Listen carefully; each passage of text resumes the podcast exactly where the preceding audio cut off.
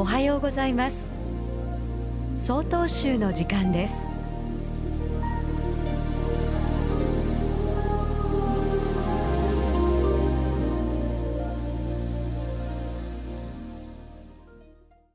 おはようございます。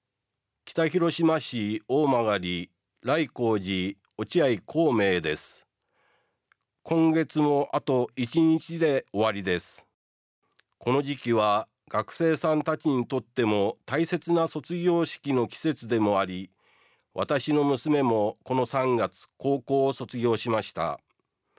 一般に卒業とは学校を終わることとされていますが改めてその言葉を分解してみると卒とは何かが終わる完了するという意味を持ち行とは人間の行為動作行いを意味します。つまり卒業は学校ばかりのことではなく一つの仕事を終えるすべてに含まれており毎日が卒業式なのです。仏教的に解釈するならば私たちが一生を終えるのも人生の卒業なのです。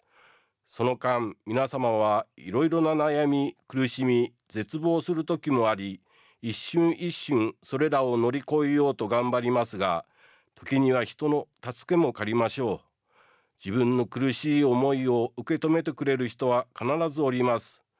決して一人で絶えない背負わない無理しない頑張らない人に相談することは甘えでもわがままでもありません。日々の暮らしをマイナスにせずプラスにしてください。だとしても私たちの命は日々生きていくということは同時に一日一日寿命を縮めている。つまり一日一日死へ近づいていることなのです。たとえお金持ちであろうがどんな力を持っていても変えることのできない真実なのです。命を大切にすることが日々への卒業へとつながるのです。